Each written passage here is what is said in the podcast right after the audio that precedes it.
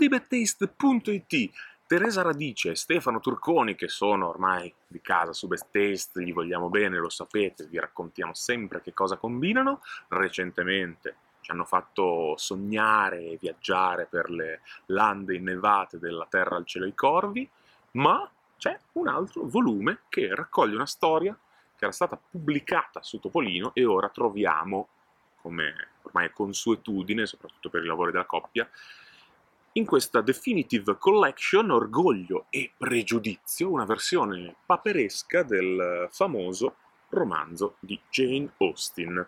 Orgoglio e Pregiudizio, io non sono un fan di, di Austen, uh, ci ho provato più volte ad affrontare il romanzo e non ho, sono mai riuscito a completarlo, conosco le versioni cinematografiche, eh, le più famose, ma non sono proprio my cup of tea, poi tra l'altro non so perché, io sono proprio ehm, anti, ma non per odio, ma proprio perché non, non, non mi entrano dentro, sono proprio anti racconti vittoriani, a volte confondo sempre nella mia mente Jane Austen ed Emily Bronte, cioè l'orgoglio e pregiudizio nella mia testa si confonde sempre con uh, Piccole donne, per quanto Piccole Donne lo conosca di più per la serie animata giapponese, però ci sono sempre queste storie di famiglie, eh, di una figlia che deve fidanzarsi con uno, poi arriva quello vecchio che vuole prenderla in spose, insomma nella mia testa tutti questi romanzi, questi feuilleton eh, vittoriani si mescolano nella mia testa e creano un unico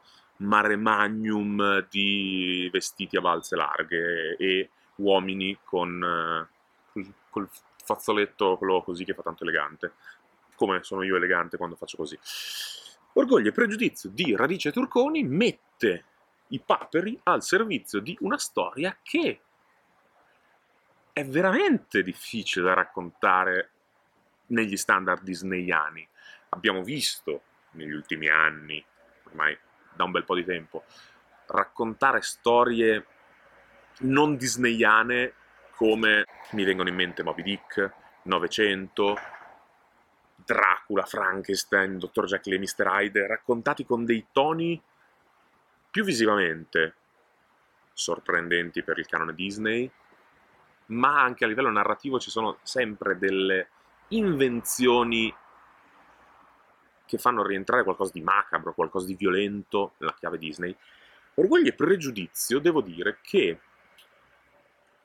non fa tanto un lavoro di adattamento, cioè è molto più vicino a, alla storia originale, a quello che io conosco della storia originale per il film, appunto, non avendo completato il romanzo, molti, ci sono molti meno cambiamenti di quanti mi sarei aspettato, c'è un, uh, un casting azzeccatissimo, sono proprio dei personaggi adorerete se siete dei fan di Jane Austen e di Orgoglio e Pregiudizio, vedere quanto Paperina sia nel suo ruolo perfetto, quanto siano buffi e divertenti Paperoga, Gastone, Archimede, Pico dei Paperi, sono tutti veramente in parte, sembrano nati per questo racconto.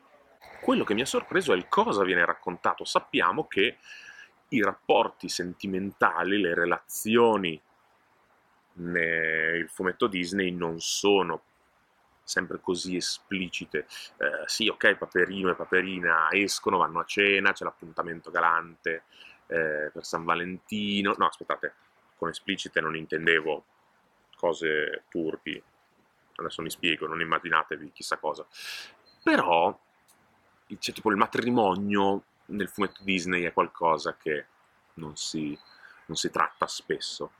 Mentre qui c'è tutto un discorso di proposte di matrimonio, di matrimoni combinati, di famiglie che spingono una figlia a sposare uno perché, perché è ricco, che non mi sarei aspettato. Quindi Teresa, Teresa Radice è rimasta in una, in una ideale linea con il fumetto Disney e Orgoglio e Pregiudizio, è molto più vicina a Orgoglio e Pregiudizio di quanto mi sarei aspettato quindi è riuscita a, a, a valicare i, i, famosi, famigerati paletti Disney, che più e più volte negli, ultimi tempi abbiamo visto scavallare, però appunto c'è un racconto molto Jane Austiniano con i personaggi Disney.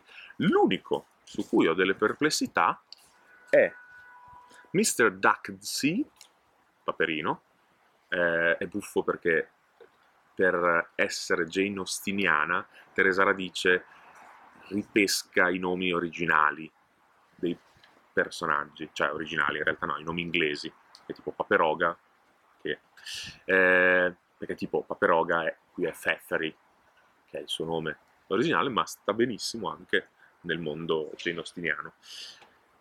Mr. Darcy, Mr. Darcy è un paperino affascinante, fuori personaggio? Casting sbagliato lo definiremmo? Boh, non lo so. È, molto austero, è molto sprezzante, è molto distaccato, che è l'opposto di quello che noi sappiamo di Paperino. Paperino è sempre, cioè, nell'universo Disney, Paperino è l'impulso, è quello che si arrabbia per, per il rubinetto che gocciola e spacca tutto, è quello sempre su di giri. Quindi vederlo così distaccato, per quanto sia elegante, eh, per quanto sia affascinante, forse è l'unico personaggio che mh, mm, è messo lì perché Paperino deve rompere un, ruolo, un ruolo principale, a mio avviso. Poi vabbè, la protagonista è Paperina, che fai? Ci metti qualcun altro? Eh no, e no non creiamo dei, degli intrallazzi strani nelle love story disneyane.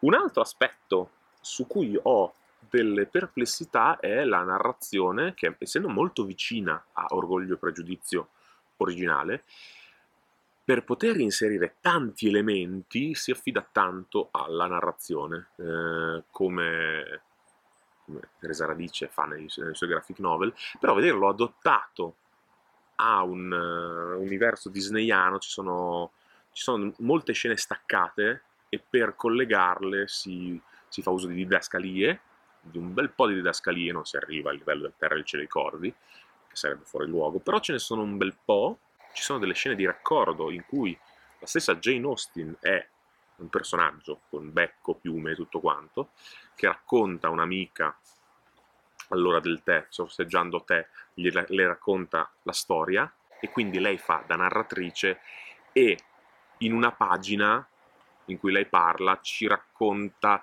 degli eventi che se fossero stati messi in scena avrebbero richiesto senza dubbio molte più pagine, molte più tavole. Forse si sarebbero potute tagliare delle scene del fumetto originale riducendo un po' questi passaggi verbosi perché c'è il, il, show, il famoso show don't tell, cioè, mh, ci sono dei passaggi in cui proprio oh, lettori, vi devo raccontare tante cose che mi richiederebbero 10 tavole se ci fossero i dialoghi e tutto. Li metto in scena in meno tempo, in meno spazio. Ma comunque è una storia godibilissima, io me la sono goduta anche se non sono un fan di Jane Austen, proprio per più che per la storia in sé, per il quanto si sia osato nell'utilizzare i personaggi Disney in qualcosa di diverso, in un, in un mondo diverso da quello in cui di solito sono. Le altre parodie erano più disneyane, questa si distacca un po' di più, pur rimanendo sempre coerente a, all'anima disneyana che anche Radice e Trucconi hanno anche nelle loro graphic novel più adulte il fumetto Disney ce l'hanno sotto pelle, sono nati, cresciuti così. Graficamente e che gli vuoi dire a, a, Stefano Turconi?